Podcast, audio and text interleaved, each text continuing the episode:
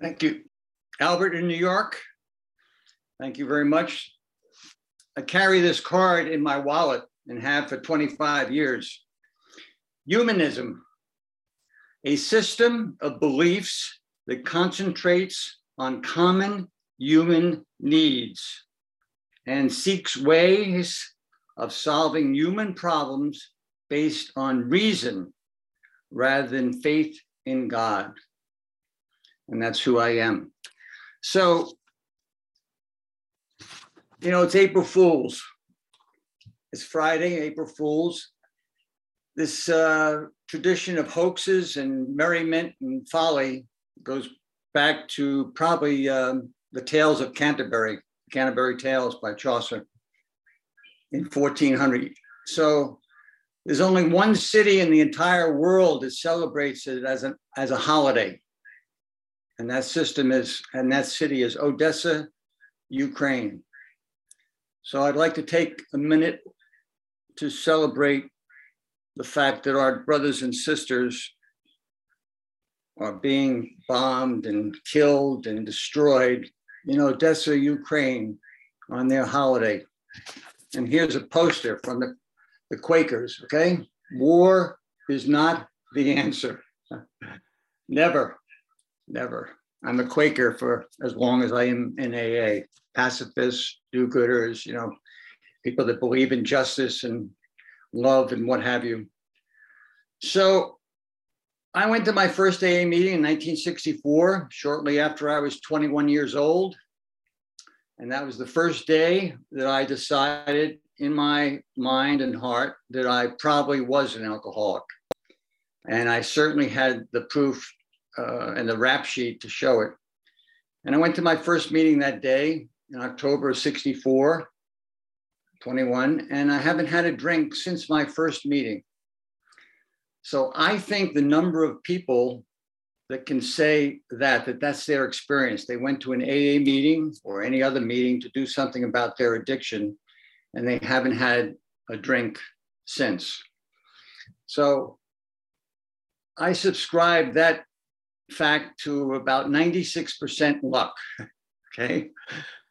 96% luck, meaning 4% is on me. Okay. And I've, I'm an economist and mathematician, you know, I do numbers, investor, blah, blah, blah. So let me tell you, it's not 5%. That's too much, but it's not 3%. So I think the, the actual effect on what goes on in my life is 4%. Okay. And that's how I see it. All the rest is up to the other gods, police, judges, surgeons, lady luck, weather, my wife, my landlord, you know, circumstances outside of my control. So I see my objective as taking care of that 4% as best I can, you know, whether it's my health, my sobriety, my sanity, you know, whatever it is that's in my purview. So I went into AA when I was 21. AA was 29 years old. And Bill Wilson was 48 years older than I was.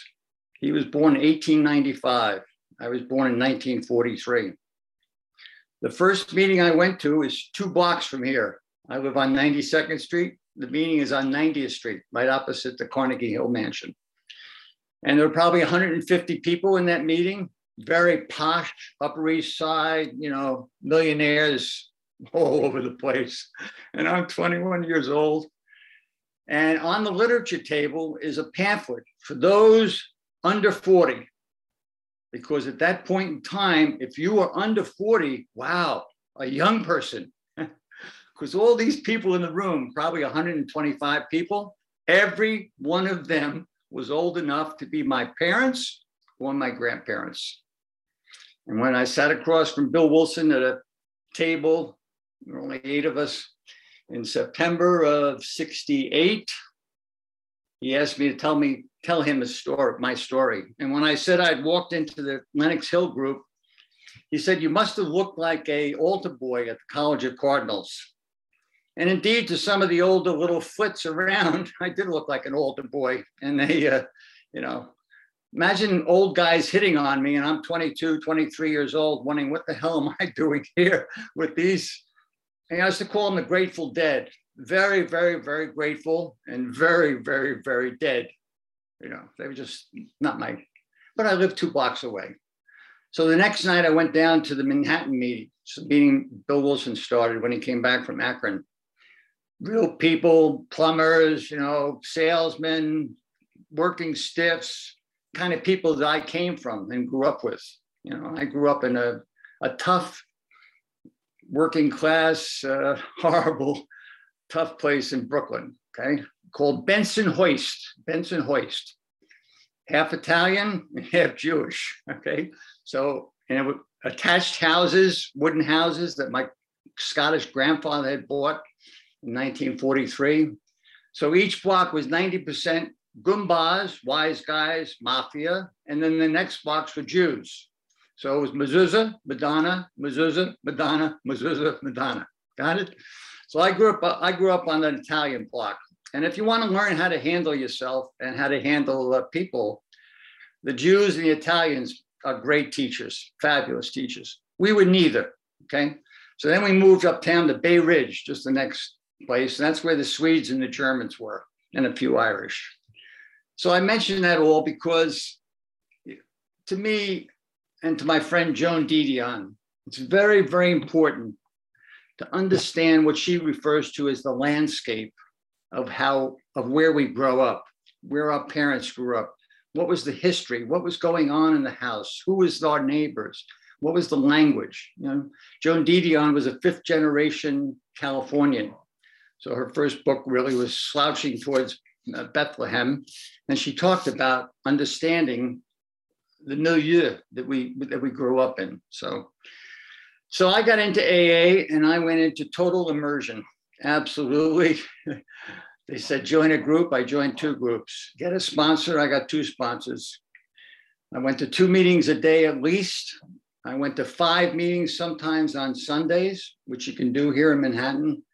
And I got a very, very, very good grounding in AA. I was, you know, treasurer of the central group, chairman, blah, blah, blah, blah. So that's the basis of my whole introduction into AA. Um, and my, my 57 years really can be broken down into the first 15 were recovery, recovering from the damage, putting my life together, getting my education and all that kind of stuff sorted out. So it took 15 years, 21 to about 35. And then it took another 15 years to um, make a life for myself, you know, marriage, children, job, blah, blah, blah. And that, so that's 30 years. And the last, uh, you know, 25 and change has been basically uh, contentment. You know, that's my stated uh, where I spend most of my time in, in the world of contentment. So very comfortable with myself, very happy, uh, very satisfied. So on this uh, meeting that I was going to do on March 10th, I decided to go through all this materials that I have and figure out, you know, what it, what this experience of 57 years has meant, and also what went on before I came to AA. And so I want to start out with uh, some quotes from people who, mean a lot to me and, and it sets the tone for how I see my journey in AA over these years. And uh, the first one especially. And the first first one is by a man who was born in Dublin in 1854 and he died in Paris in 1900 and is buried in Paris at Père Lachaise, Oscar Wilde. So here it is, and this is the theme song, okay? To love, quote, to love oneself is the beginning of a lifelong romance. Lifelong romance. And another quote I've used of his for years be who you are. Everyone else is taken. So just be who you are, not just, but you know, be, be who you are. So that's what I've spent all these years trying to figure out. Well, who am I? What am I about? And just as importantly to me, what were they about? You know, what were my parents about? What was it like to grow up in their landscape, in their milieu? What was it like for my father at seven years old to wake up on Christmas morning, seven years old, an only child, to find out that his mother had died the night before at 28 years old. I didn't know that. I didn't know she died on Christmas morning for many, many years. And it helped to explain why my father never got into Christmas. Didn't want to get a tree, wasn't into it, got drunk, one time fell over and the whole freaking tree went over. And I just didn't know that, you know. So that's a painful thing that, you know, he had to live with. My mother's mother died when she was 13, you know. So I think parenting is a tough gig if you're not naturally inclined, and I am. So my parents really didn't have any parenting experience. you know, both their fathers were, you know, German and Scottish, Heidelberg and Edinburgh, and stunned by the fact that they had been left, their wife, you know, their children, how they're going to cope with all this. And I just mention this because for me, it's important to understand what was going on what was going on in their lives, what was going on in my grandfather's life, who was even more tragic than mine and my father's. You know, he was 10 years old, my grandfather in Helena, Montana, fighting with his older brother, Carl, over a gun that they used to use for cops and robbers or cowboys and Indians. And unbeknownst to them, the miner outside of Helena had, had cleaned the gun and loaded it so my grandfather and his brother are fighting over the gun, and bing, my grandfather kills his brother Carl at 10 years old and has to live with that his whole life. He was married to my grandmother for 63 years, and he never, never once spoke to my grandmother about that. Never. And he talked to me about it on the day he was going to die because I helped him die. So here's another quote from my other North Star, and that's Ralph Waldo Emerson, first philosopher in, in uh, the USA, the sage of Concord, born in 1803. And he's my main man, Ralph Waldo Emerson, for the last 50 plus years. And this is what Emerson says What lies behind me and what lies before me matters little to what is within me. To what is within me. So, Waldo Emerson, the uh, writer of the essay Self Reliance, published in 1841, you know, I read that and I knew that Waldo was talking to me, about me, and for me. So there we are. That's that's the opening gambit, if you will. So I'm going to go through seven different slices because what I've decided is this, this, and I really didn't want to do this talk. You know, the first time I spoke at the humanist meeting, that was the first time in a year and a half that I spoke. And when Clifford wrote to me that, you know, it was an Irish meeting, I love the Irish. I've been to Ireland three times. Uh, I've been to the Aran Islands up in Inishbofin in the north. I brought the Sunday New York Times 50 years ago.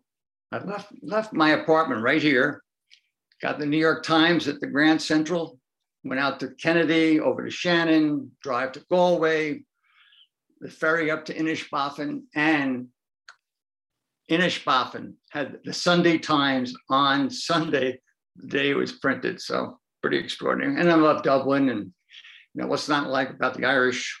In fact, when I came in, half the rooms were Irish. You know, they were just, you know, called the Irish virus and great old guys, great stories, characters, you know, great place to go dotty, we used to say, Ireland. Perfect. Why? Because most other people were kind of dotty. So you know, you fit you fit right in there. So what I've done is I've taken seven little slices, tranches, if you will, little pieces of the mosaic, starting with my very first meeting and going through the arc of today and, and what's gone on. So I'm just going to share these with you, pull them out, so here's my rap sheet on day one. On the day I walked into AA, I had been in a mental hospital for six months as an inpatient at 20 years old. When I was a junior, first term junior at Cornell University, I was called to the proctor's office for the third time and sent to the mental health clinic for psychiatric evaluation. Came back the next day and I was given a medical leave of absence and was told that my drinking and my behavior were having a deleterious effect on the other 15,000 students. I was neither an athlete nor an academic. You know, I was just a party boy, you know, kind of just lucky enough to get into Cornell. I scholarship, I didn't have to pay uh, tuition. So, and it's a, you know, it's one of the best universities in America. So I was given a leave of absence, medical leave of absence, and on it it says, deal with your alcoholism and depression. And so I packed up my car that day and I drove back to my family's home in Eastern Long Island. And uh, the day after Christmas in 1963, they drove me back into here, Manhattan. And at Cornell Medical Center over on 68th Street in the river, I was an inpatient at the Payne Whitney, P A Y N E, Payne Whitney Psychiatric Hospital. Probably the most expensive psychiatric place in America at the time. Uh, Marilyn Monroe had been there three years before. Judy Garland was going to be there three years later. Very posh antiques, you know, dress up for dinner. I mean, it was really, and I'm there because I'm a student at Cornell, but more importantly, I have a, an insurance policy to pay for this thing. So I'm there for six months. I'm 20 years old when I get out. And uh, that's just what I needed was six months to recover from the uh, disaster that I had put up with for 20 years. Because, you know, I had to deal with my own alcoholism starting at 14. But before that, I had to deal with my father's alcoholism, his father's alcoholism, my mother's brother's alcoholism. So, alcoholism and depression are the legacy in my family alcoholism and depression. And I've had to deal with addiction and depression my whole life. You know, that kind of stuff doesn't doesn't go away. you have to deal with that. So my first night that I slept in New York was on 68th Street. And I was 15 months old, and it was the New York Foundling Hospital. A foundling is an infant that has been abandoned by his parents and is discovered and cared for by others. So this is everlasting. This is deep trauma. I've been with my mother, her father, my grandfather, my younger uncle in this house in Bensonhurst, Brooklyn for 15 months. And on October 23rd, 1944, I was taken to the to the family hospital with my brother, who was three months old. My mother had had rheumatic fever as a child. She was very sick after the birth of my brother. She'd lost her eyesight temporarily. My grandmothers were both dead. My father was in the Navy. My other grandfather was in the Army out, and he was a German speaker. So he was out in San, uh, South Dakota. So I didn't know about this foundling hospital for about 40 years. That's right but I did have a, a, a, baptismal certificate from a church on 66th and Lexington Avenue, St. Vincent Ferrara. And I'm kind of curious, why would they schlep me all the way over from Bensonhurst, all the way over to 66th and Lex to get baptized? So, so, and I didn't find out about this for, for years. And my grandmother told me, and who knows if it's true or not, that that was my father's ploy to try to get a compassionate discharge from the Navy. You know, put his two little kids, a year and a just born in the family hospital in the hopes that this would support his desire to get away from the Navy. My father, you know, my father was a hippie and boozer and horse, you know, womanizer. So he didn't he didn't belong in the Navy. So you know, who knows whether all that crap is true, but all I know is I had to live with that abandonment for many years, you know, many, many years. You know, abandon me once, shame on you. Abandon me again, shame on me. And so, what that translates to me is that I never, ever put my emotional eggs in anybody's basket except my own. Because I could rely on me. I was a survivor. I knew what it took. And I wasn't about to, you know, give over to anybody else, you know, what was going on in my life. And so alcoholism and depression, foundling hospital, alcoholic drinking since I was 14 years old, blackout on weekend one. Another year, I got phony proof. I got a, a selective service card, draft card, because it didn't expire, show that I was, you know, 18 years old, which is how you, how old you had to be. So I drank from uh, 14 to 21. And the way I was drinking and my MO and what I was going through, in my view, uh, meant that I wasn't going to live to be 25, 26, 27. You know, car accidents, my own vomit, burning up in a bed, you know, just horrible. So, so I went into AA and I got lots and lots and lots of AA. And I spent five years in AA doing everything I was told to do and everything I was told not to do.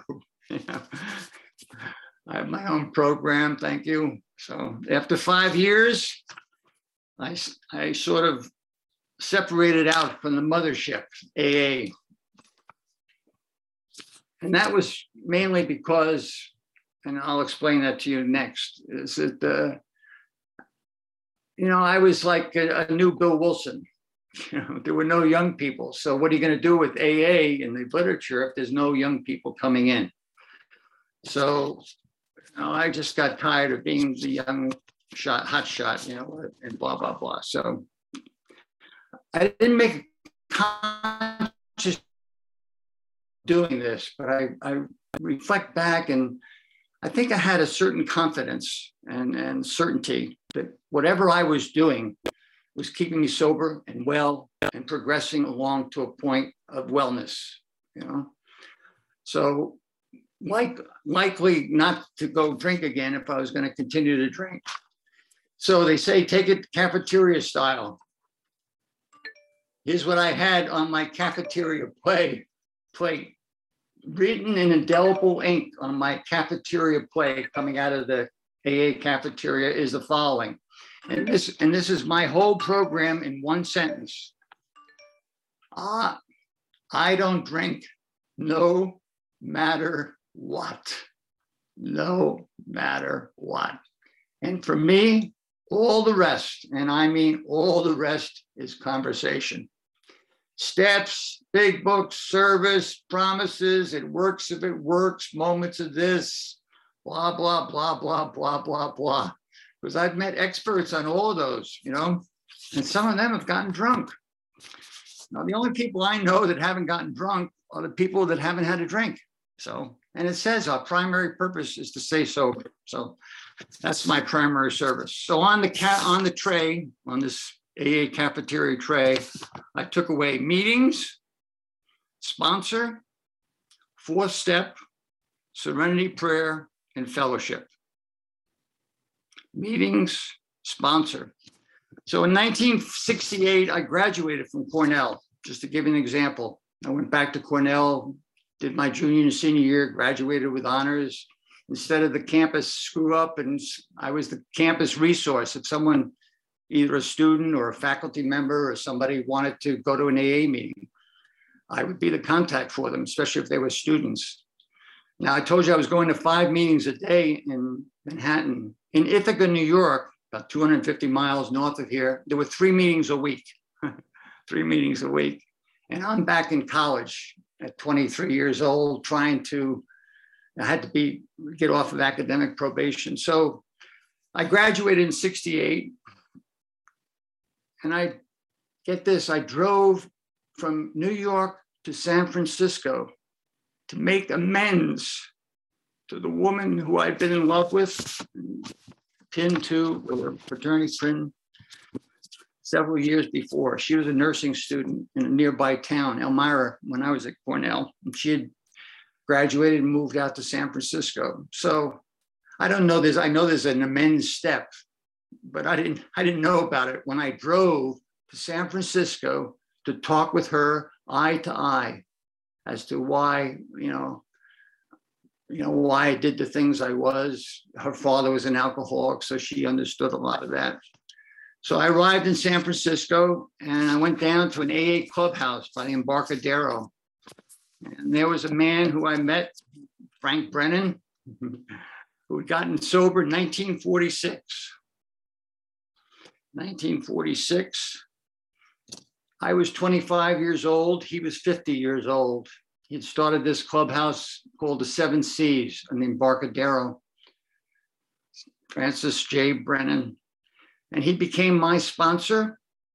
And I intended to stay in San Francisco two weeks. And instead, I stayed two months because he had rented a nine room apartment in the Fillmore district, the black section of San Francisco to, to serve as, a, as a, an oasis, if you will, a crash pad for young people in AA.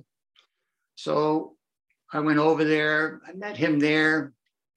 He asked me to stay for as long as I could at this underground AA crash pad, 1968, across the street from Panther Party headquarters, okay, above the liquor store. And I said, Well, why do you want me to stay, Frank? He said, Because you're going to be the ballast in this ship. You're sober four years. These guys are sober four weeks, four months, you know, 14 months. So just all I want you to do is just hang out, be a resource, you know, take care of these people. And I did. I stayed there for two months. And Francis J. Brennan was my sponsor for the next 35 years until he died on, on September 27, 2003. The Archdiocese of San Francisco, at its annual meeting, devotes the humanitarian uh, prize to, the, to the Frank Brennan. It's called the Brennan Prize. This is a man who lived the, the, the St. Francis of Assisi prayer. First two lines, Lord, make me an instrument of thy peace. Where there is hatred, I may bring love. So I learned how to live and be a, a responsible, loving, caring man for my St. Francis of Frank Brennan. So that was one part of my tripartite. And the fourth step, that's the only step I've taken. The others don't speak to me. They just, you know, I've never gotten into the AA dogma. It just doesn't grab me. It's, you know, it just, what can I tell you? It just doesn't uh, do, do anything for me, um, except the fourth step, which I took hundreds of, hundreds, Max books, Max of menus. The best one is the vomit bag on the airplane. You should always take the vomit bag with you. Okay. Reach in, pull the vomit bag out, take your inventory, write your gratitude list, whatever. And then take the vomit bag with you because, and then you can put it in your glove compartment. You can put it in your kitchen. You can put it in your suitcase. And you always have that free vomit bag with you. Put in a dirty diaper, vomit, you know, whatever. So a lot of my four steps were on vomit bags. But I think the fourth step is one that I focused on because it told me over and over and over and over again what I was doing that evidenced a character defect, a shortcoming. All the things were just, you know, changes in dates and what have you, circumstances, but the basic, you know, cause of, of, of disruption in, in my life was because I had to work on one of my character defects. And I did. You bet I did. I kept on working on them until I was content. That's who I was.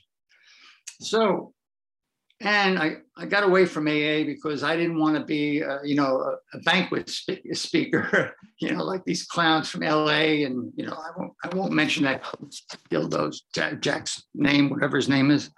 But I wasn't, you know, I wasn't, I didn't get sober 21 years old, become, become an AA banquet speaker. So my other program was the Quakers. I'm a religious society of friends. I went to a Quaker meeting in 1966 on 15th Street, 15th Street meeting, and I've been a member of the Religious Society of Friends and Quakers since that. the Quakers are my beloved community. They are my family. They are people who reflect my values my lifestyle. And my three sons have been, you know, went to Quaker camps, Quaker schools, and I've slept in homeless shelters and blah, blah, blah. So that's my beloved community. There's no, there's no clergy, there's no creed, there's nothing on the walls, zero. we sit on benches facing each other in silence. In silence. Because all we have to know is that the inner light is within us. Sit quietly, get in touch with that, get your thoughts together. And that inner light is in every single person alive, without exception. So I've sat in Quaker meetings in silence for more than 50 years. So if you feel moved, if the spirit moves you, if you feel there's something compelling to share, then you stand. You wait a couple of minutes, not a couple of minutes, a few seconds. You don't just you gather your thoughts and then you share with the with the fellow attendees. And in the first 40 years I went to meeting, I probably shared four times, once every 10 years. So I was there to listen, not to partake. And then I was told several years ago that I was a, a, an elder, a Quaker elder. There's no formal business to this. It's, you know, if you've been around for 50 years, everybody's going to be an elder. But I was told that I had the responsibility to stand, to share, to give some context to, you know, wisdom or just as the elders had done when I had been there in the 60s and the 70s. And I knew where they sat. I remember the, their voice, and they were extraordinary people. So Quaker elder, as we say in New York, with that and a subway token, you can, you can ride the bus. So, and there are no uh, queer, uh, we have queries, we have questions that we ask ourselves. And my favorite query is this, and these are queries that one is supposed to ask themselves. And here's the query that most appreciate. Does, does my life bear witness to my beliefs? Does my life bear witness to my beliefs? Am I living what I believe to be true? So, so, and my third um, part of the program after five years was Emerson, self-reliance, you know, transcendentalists. And Emerson said transcendentalism is just another word for idealism. Idealism. So the transcendentalists, you know, Thoreau, Hawthorne, Margaret Fell, you know, Emerson grew up there in, in, in Concord with all of them. So Emerson also said that above all else, we should strive to be authentic, absolutely authentic. And another one I like of his is be an opener of doors. Be an opener of doors. And so today, that's what I probably hope to do.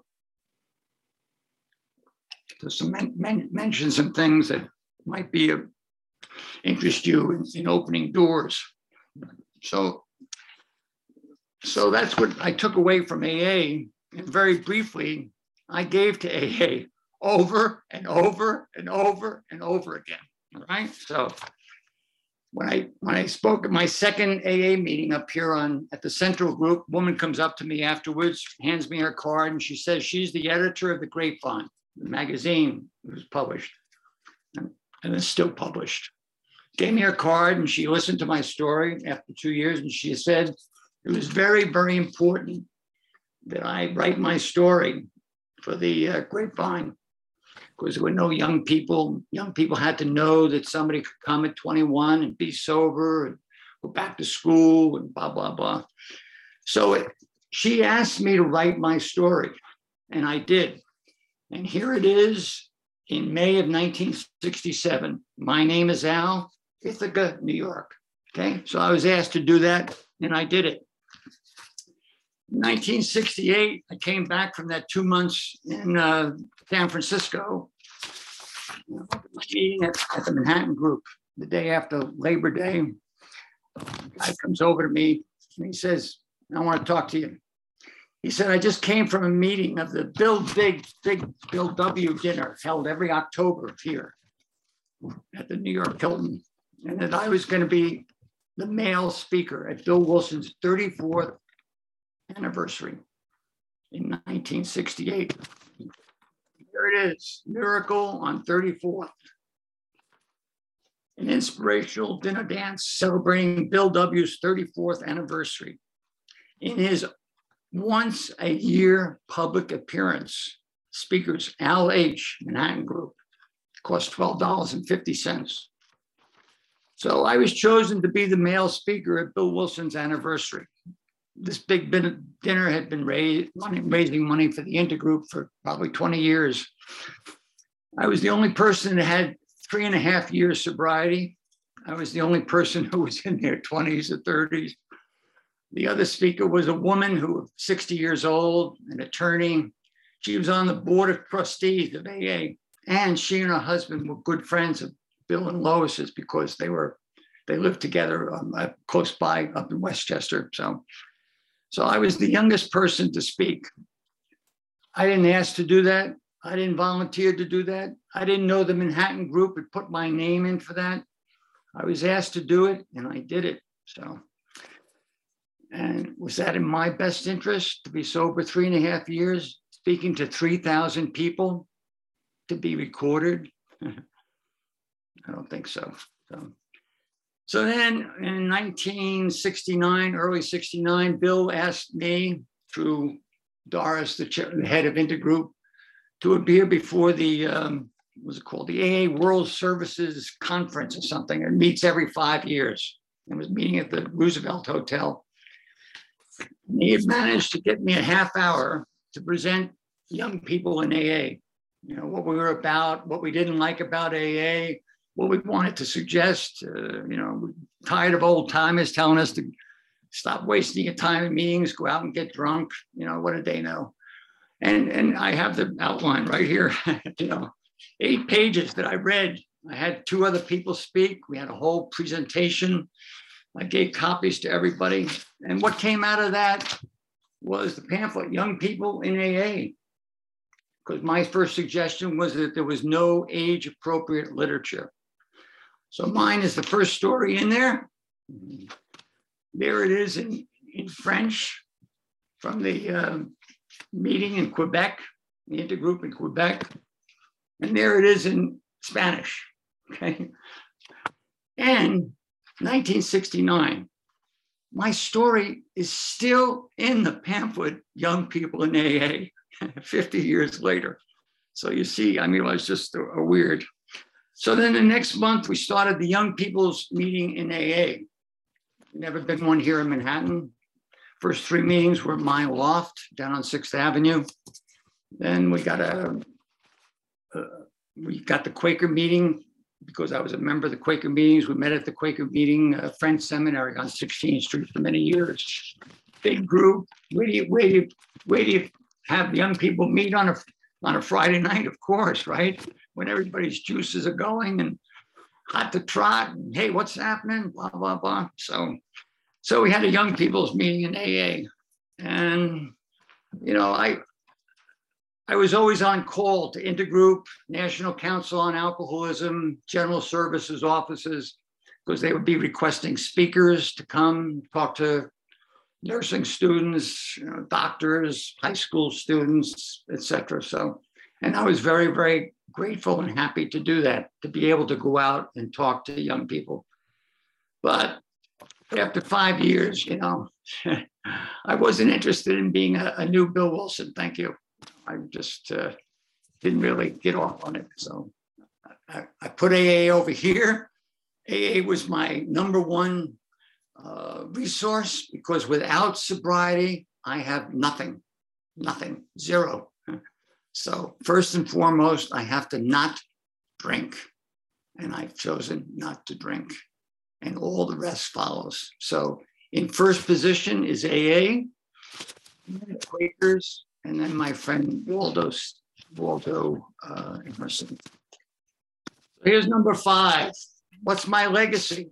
My legacy is parenthood. two words, parenthood. Think Robin Hood, okay? Except I'm parenthood. So you can be a birth parent, you can be a step parent, you can be an adoptive parent, you can be a surrogate parent, and you can be a foster parent. I've been four out of those five. One, two, three, four, four. So, and that was starting when I was in the fourth grade over in Bay Ridge, Brooklyn, when I was 11 years old, and I would come home in fourth grade. My father would show me what he had prepared for dinner, show me the bottle that my sister was supposed to get, formula bottle. I had a brother a year younger. My sister was one year old. My mother was in uh, deep depression. She lost her eyesight and she was never going to see again. So she was 32 years old and blind, right? So I came home. I served, my father went off at four o'clock. He was a printer at the New York Times, so he worked nights. So he left four o'clock, got home at 12, one o'clock. So I served dinner, changed diapers, gave my sister the bottle, took care of her as best I could for years. And that was fourth grade. I went to graduate school until I was 29.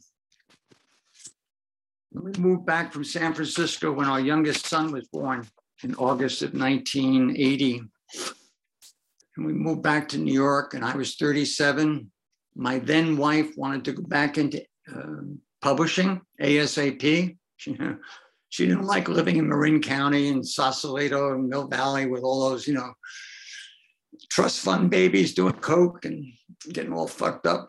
So we moved back to Manhattan. She wanted to go to publishing, and I said I would take care of the children. So go get a job, and we'll see how that works out. The children were three months old, four, seven.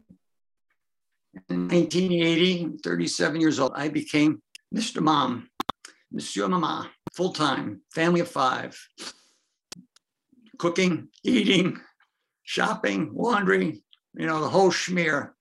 So you schlemiels that go to the office and have just such great difficulty, where are we going to have lunch today? Or could somebody turn the air conditioning down, please? Right. I'm home wondering what the hell these kids are going to do, you know, their homework, the children's stuff, what have you. So going off to the office, you know, it's one type of work. Dealing with a family of five is, is real work, and I loved it. I was good at it. I was very good. I had three sons. I still have three sons. I have a daughter who lives in, in London and uh, Lyon, France. So I was a super mom, a super mom. Up here on the Upper East Side, there are no house husbands. Mothers and fathers both are working. the tuition over here at a private kindergarten, right, a couple blocks from here, tuition, $65,000 after taxes. Right, for seven months taking care of these little no-neck monsters, you know, overindulged and what have you. But so I took care of my kids. I took care of everybody's kids. I was the class mother in eighth grade. They never had a father who was a class mother in this all boys school. So year after year, I would show kids all over. I was the head of Cub Scouts for three years, the Cub Master. Can you believe it or not? And of course, the mothers are gaga that there's a father. My God, and he's the leader. Gee, wow whoop-de-doo. So in that sense, I've led as a power of example to other kids and what have you. So here's what I, Emerson, make your own path. My son Adam, my oldest son Adam, just turned 50 two months ago. My oldest son. He's 50 years old. And for 25 of those 50 years, he has a, been a public defender in San Francisco. Okay. Reed College, Hastings Law, 25 years as a public defender, loves his work, devoted to it. And so that's, you know, who our family is. So I told you, I'll leave you with this on that segment. So I was always told to go out to high schools. And when I was sober one year, I went out to Far Rock- Rockaway High School. Now, going from Upper Manhattan to Far Rockaway is like hours. And it's just, you can't believe how, how long it is. It's just forever. You know, you're wondering, where's Shannon? So I did that in December of 65. I was just sober one year. And they liked what they what I did for their classes. And they invited me back to come back in the spring semester for all their health classes. They invited me every year to come spring and fall to talk to their classes. Here's, here's a letter I'm going to read you from May 69 from the principal's office at the Far Rockaway High School. May 6, 1969. This is what I want read at my, at my memorial service. Our staff marveled at your physical and mental endurance when you willingly lectured for six continuous hours. As you know, the students returned two or three times to hear your lectures and the question period that followed. I hope that we did not burden you when we canceled the physical activities classes in order that you could reach 200 additional boys and girls. I estimate that you spoke to 2,340 students in the course of the day. So I spoke to 2,340 high school juniors and seniors in May of 1969. So I was carrying the message. I've always carried the message, but my life speaks for me. I don't speak for me. You know, I really, I really don't get off on doing this. and I, and I told Clifford that, that I was okay with everything except recording. But then I looked at the podcast. I listened to the first first and the second podcast. And I realized that uh, maybe this was an opportunity to do three things. One, uh, share my experience over the 57 years that I've been around. Number two, give you some oral history about AA and what it was like back in the old days, you know, 1960s and 70s.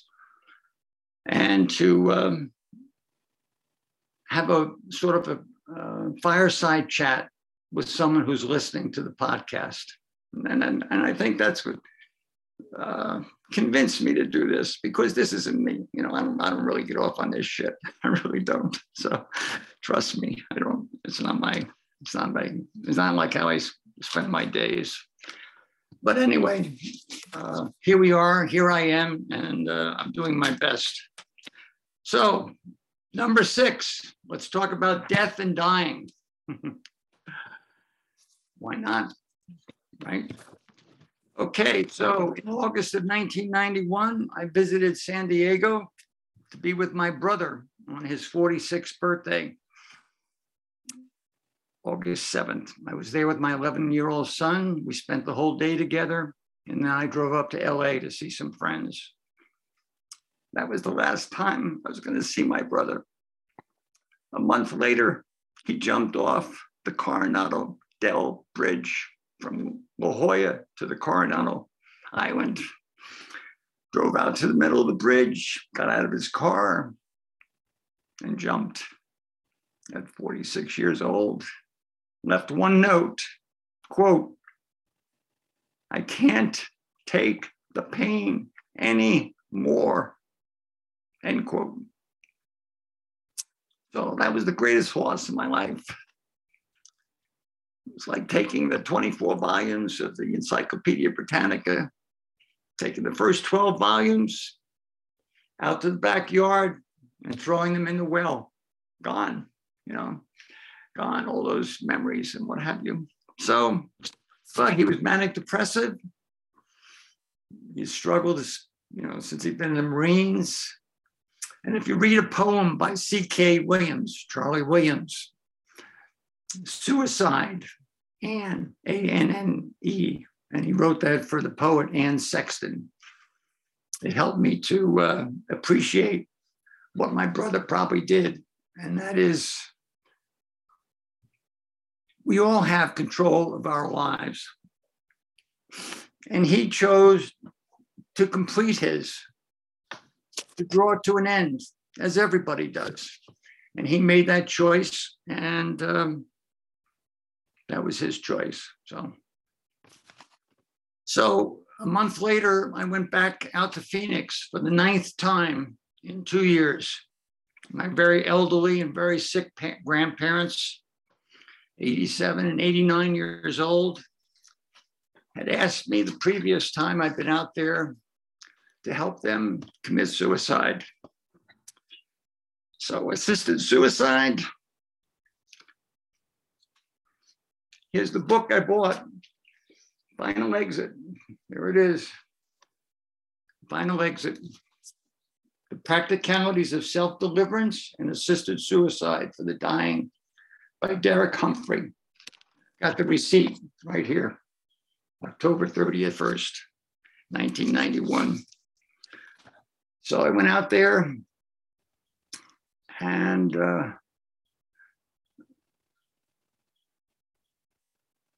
it didn't go well the first time. My grandmother didn't want a plastic bag tied over her head because it's not easy to kill somebody. You have to asphyxiate them. They're not going to die from the Valium in their yogurt, you know, or whatever. So she didn't want a plastic bag, and I said, "Hey, I'm cool with that." So at six o'clock in the morning, I'm in their bedroom and they're both still alive. So I had to call 911. I can't just lie them, let them lie there all day. And I called 911 and they came, took my grandmother to one hospital. They took my grandfather to another hospital. I went to see my grandmother. And as I'm by her bed, I'm standing by her bed.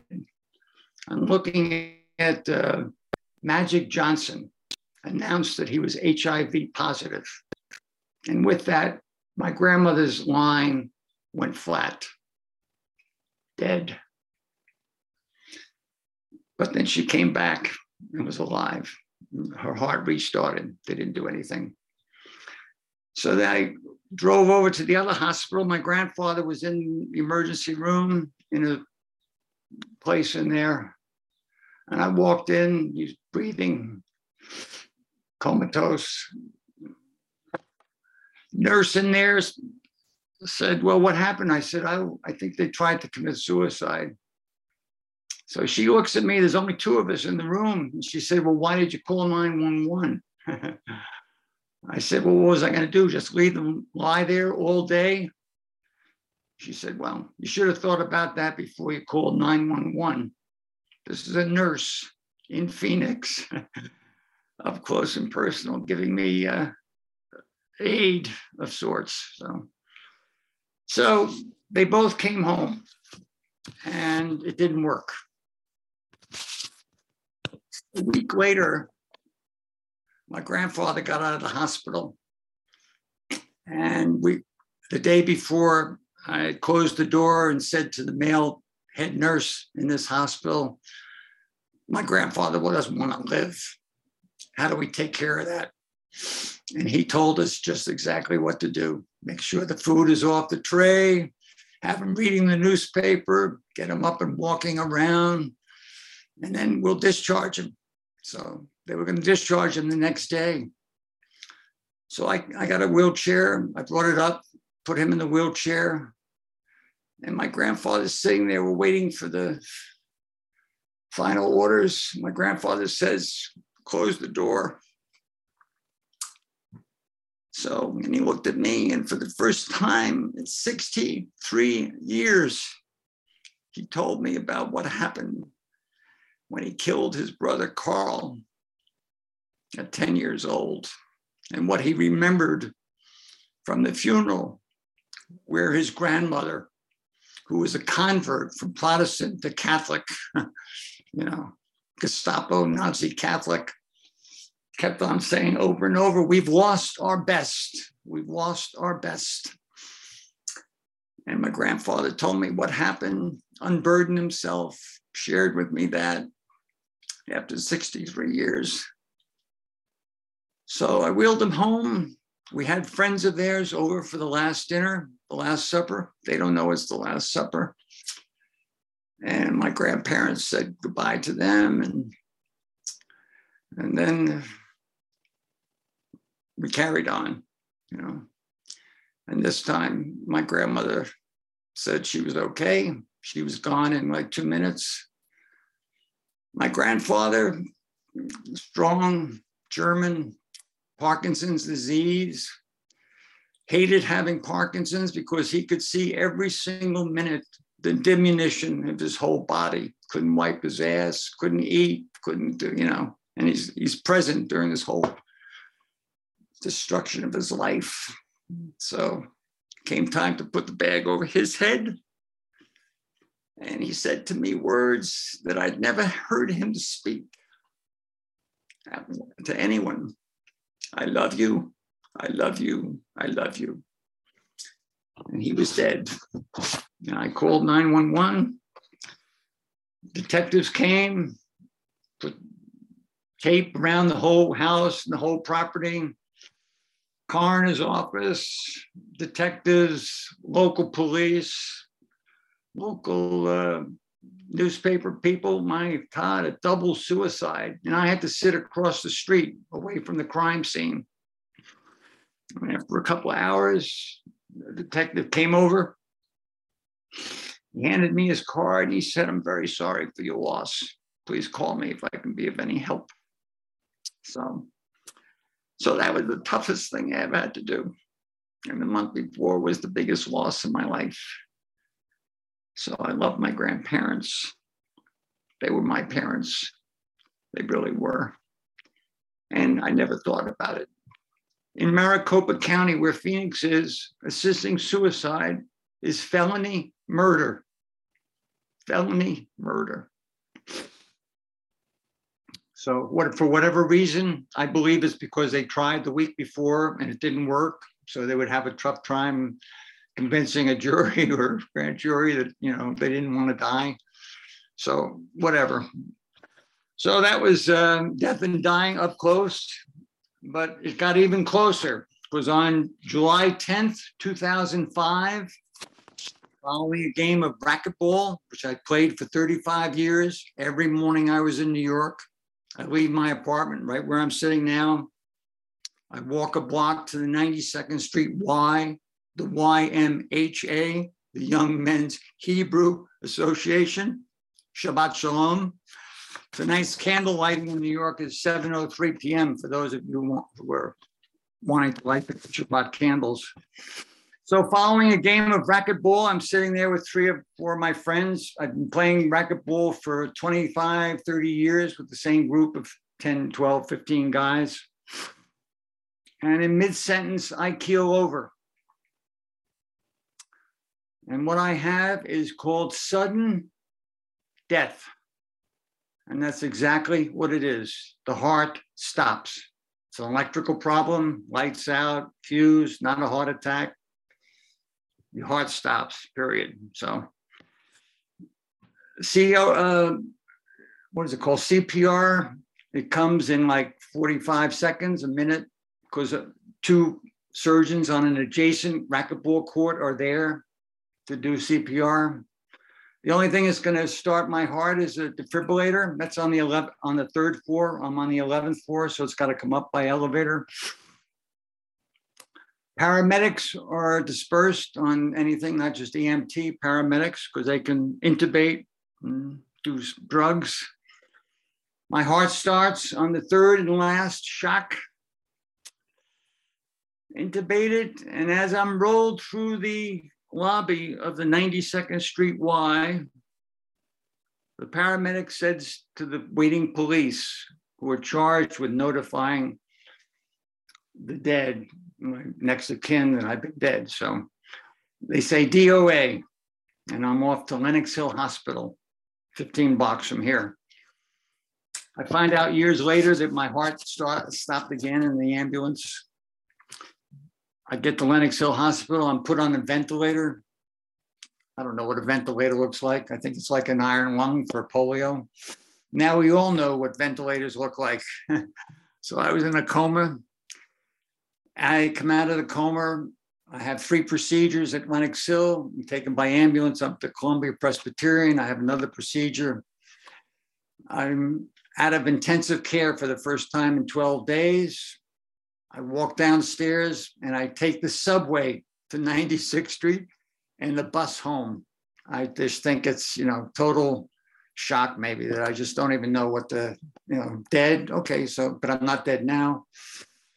When I went to see the cardiologist to get uh, clearance to fly to London in two weeks, um, I said to him as I was leaving, I said, Have you ever had a, another patient with sudden death?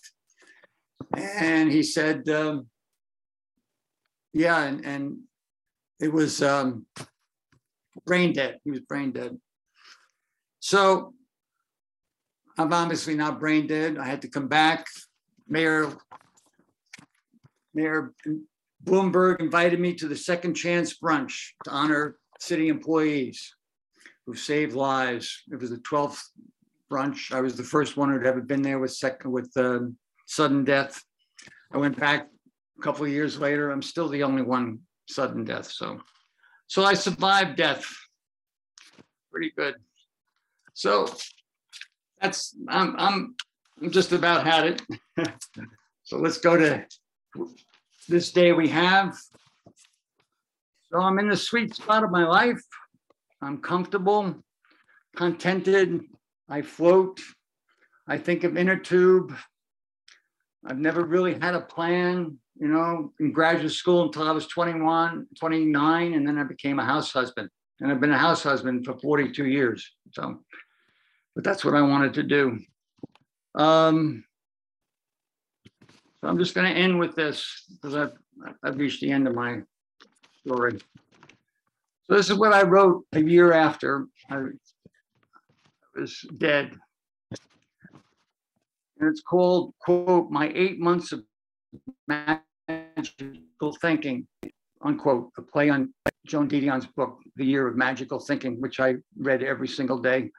And I wrote to her and she wrote back and, you know, it's just an extraordinary story, hers and mine. And they were like this. So there are atheists in foxholes despite the false testimony of others. I knew it was all out of my hands, never felt sorry for myself, never lost any hope. Played the hand I was dealt. If this was it, act three, curtains, then so be it. Three cheers and a hearty well done.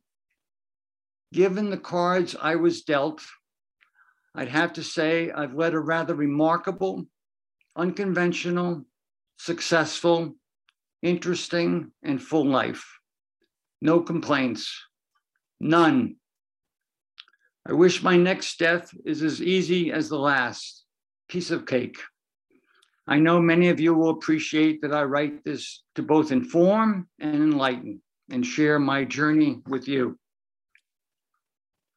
Remember it when your chips are down and things are looking pretty grim. Make your choice. Do what is in your own best interest. Go out a winner, not a whiner, with class, if at all possible. No one gets out alive. No luggage racks on hearses. Here today, gone tomorrow. Amen. Thank you. That's all.